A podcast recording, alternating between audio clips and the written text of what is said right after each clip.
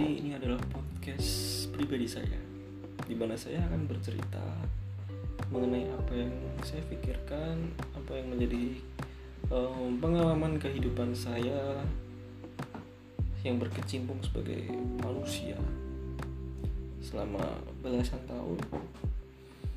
Jadi di sini saya akan bercerita banyak hal, tapi saya tidak akan bercerita tentang kehidupan pribadi saya. Saya akan membagikan hal-hal yang menjadi hmm, unek-unek saya.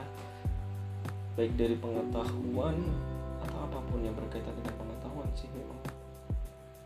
Karena bagi saya pengetahuan itu adalah makanan bagi jiwa yang bagaimanapun tiap-tiap manusia harus mempunyai pengetahuan. Maka pedoman saya adalah seperti yang disampaikan oleh Descartes yang menjadi pedoman kehidupan saya. Aku berpikir maka aku ada. Itu sangat terkenal sekali. Di mana kita ketika kita telah bahwa seseorang yang berpikir maka ia akan tetap ada. Dan ketika kamu berhenti berpikir maka kamu akan tiada. Hal yang sangat mudah dipahami. Bahwa ketika di depan kamu ada sebuah mobil dan kamu tidak pernah untuk memikirkan bahwa itu mobil. Kamu berpikir bahwa itu hanyalah sebuah um, benda padat tapi ya kamu tidak pernah berpikir mobil maka mobil itu tidak akan pernah ada Begitupun kamu, ketika kamu tidak pernah memikirkan apa yang kamu lakukan, apa yang seharusnya kamu lakukan, apa yang seharusnya tidak kamu lakukan, maka kamu akan terjebak dalam ruang beku. Kamu akan perlahan-lahan dilupakan oleh pikiranmu sendiri dan orang lain. Maka Descartes mengatakan, aku berpikir, maka aku ada. Jadi selama aku berpikir, maka selama itu pula kamu ada. Untuk yang menjadi pedoman saya banyak hal yang akan saya bahas di podcast pribadi saya ini. Saya akan update setiap hari, setiap malam karena saya selalu mengambil rekaman itu tengah-tengah malam seperti ini. Di mana suasananya sepi dan pikiran saya sedang aktif sekali memikirkan banyak hal, konsep-konsep dari kehidupan, konsep-konsep dari pengetahuan. Jadi banyak hal bagaimana penciptaan itu, bagaimana kemanusiaan itu, bagaimana pemimpin itu, bagaimana filsafat itu. Akan saya ulas sedikit demi sedikit sesuai dengan apa yang saya ketahui. Saya tidak berharap untuk orang lain percaya. Saya hanya berharap kalian mengerti apa yang saya sampaikan. Saya tidak berharap kalian mempercayai kata-kata saya, tapi saya berharap hal tersebut sedikit bermanfaat bagi kehidupan hmm, saudara, teman-teman, dan lain-lain. Karena sudah banyak hal yang saya coba analisis, saya coba analisa. Bahkan bagian terkecil dari kehidupan itu sendiri saya coba analisa. Sebab musabab, akibatnya seperti apa. Ketika kamu terjatuh, maka apa sebenarnya yang menyebabkan kamu terjatuh? dan lalu setelah kamu terjatuh itu apa reaksinya? Dan ketika kamu tidak terjatuh itu menyebabkan apa? Bahkan hal terkecil semikian pun, pun saya saya pikirkan. Uh, ya hal tersebut memang tidak lepas dari sisi saya yang sangat menyukai pengetahuan. Sisi saya yang sangat uh, menggilai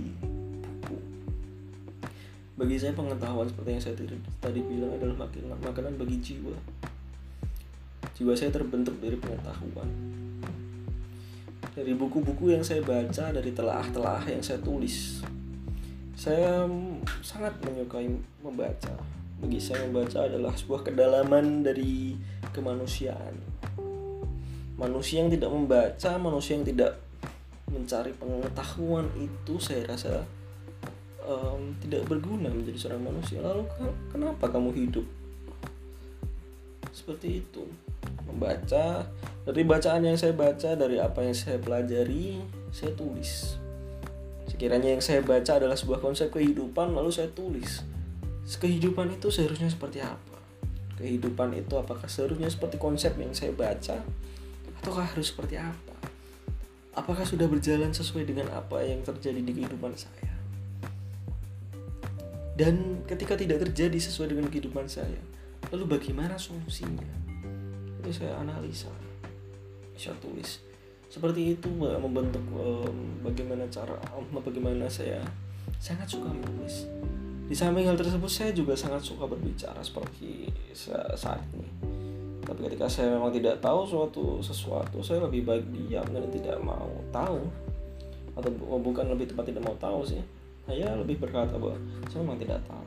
Karena saya juga tidak mau disebut sok tahu atau disebut ya seperti itu. Kira-kira di sisi lain uh, saya akan sedikit membocorkan. Bukan membocorkan sih. Memberikan tips uh, bahwa kenapa seseorang itu berbeda-beda dalam berpandangan konsep kehidupannya.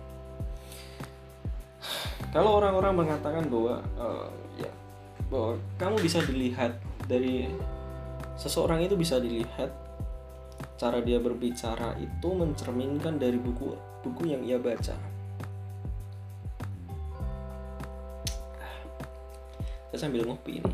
Jadi seseorang um, perkataan seseorang itu bisa dilihat dari buku yang ia baca buku yang ia baca itu apa bisa tercermin melalui tutur katanya pola pemikirannya itu bisa dilihat. Misal si A hobinya membaca politik itu pola pikir dan perkataannya itu uh, gimana ya menerangkannya? Selalu memikirkan celah-celah. Yang saya lihat seperti itu. Selalu memikirkan celah-celah yang luar biasa. Orang-orang politik itu tapi saya jarang sekali melihat orang-orang politik itu yang sangat suka membaca. Saya lebih melihat orang-orang politik itu sebagai orang-orang yang uh, berpengalaman dalam tingkahnya. Dan ada juga si B misal. Dia sangat suka buku-buku novel-novel cinta maka perkataan tutur katanya itu sangat sekali uh, menjadi daya tarik. Seperti di dalam tutur katanya itu adalah ada sebuah garis imajinasi terutama novel-novel cinta maka uh, apa yang ia coba katakan itu semacam ada unsur-unsur hmm, romansanya. Kalau kalian hobi sekali membaca pasti kalian bisa melihat sisi tersebut. Ada juga orang yang membaca filsafat uh, si C membaca filsafat maka apa yang ia sampaikan itu um, sangat mendasar dan sangat spesifik ketika ia mengatakan uh, uh, ini itu maka ia akan memberikan gambaran A, gambaran B, gambaran C bahkan sampai gambaran Z. Jadi ia spesifik sekali dalam bertutur kata. Bagi saya orang yang paling apa sulit ditebak adalah orang-orang filsafat ini orang-orang yang belajar landasannya terlebih dahulu adalah filsafat itu sangat susah, sangat susah dimengerti. Bukan dari filsafatnya cuman dari gaya pikirannya itu susah sangat susah sekali ditebak. Nah, itu saja. Jadi kalau kalian sudah sangat senang membaca hobi sekali membaca dan membaca itu seperti makanan bagi kalian kalian akan bisa melihat tipe-tipe orang membaca. Terus apa bagaimana ia tercipta maksudnya seseorang itu bisa dilihat dari tutur bahasa kata-katanya itu bisa dilihat dari sana. Oh ini bacaannya ternyata kelihatannya ini ekonomi politik dan sebagainya. Kenapa kita membicarakan soal membaca? Ya karena membaca bagi saya itu adalah kebutuhan. Makan minum membaca itu adalah kebutuhan. Mungkin ini dulu perkenalan kita uh, dalam beberapa hari saya akan sering sharing-sharing soal hal-hal yang menjadi pembelajaran saya.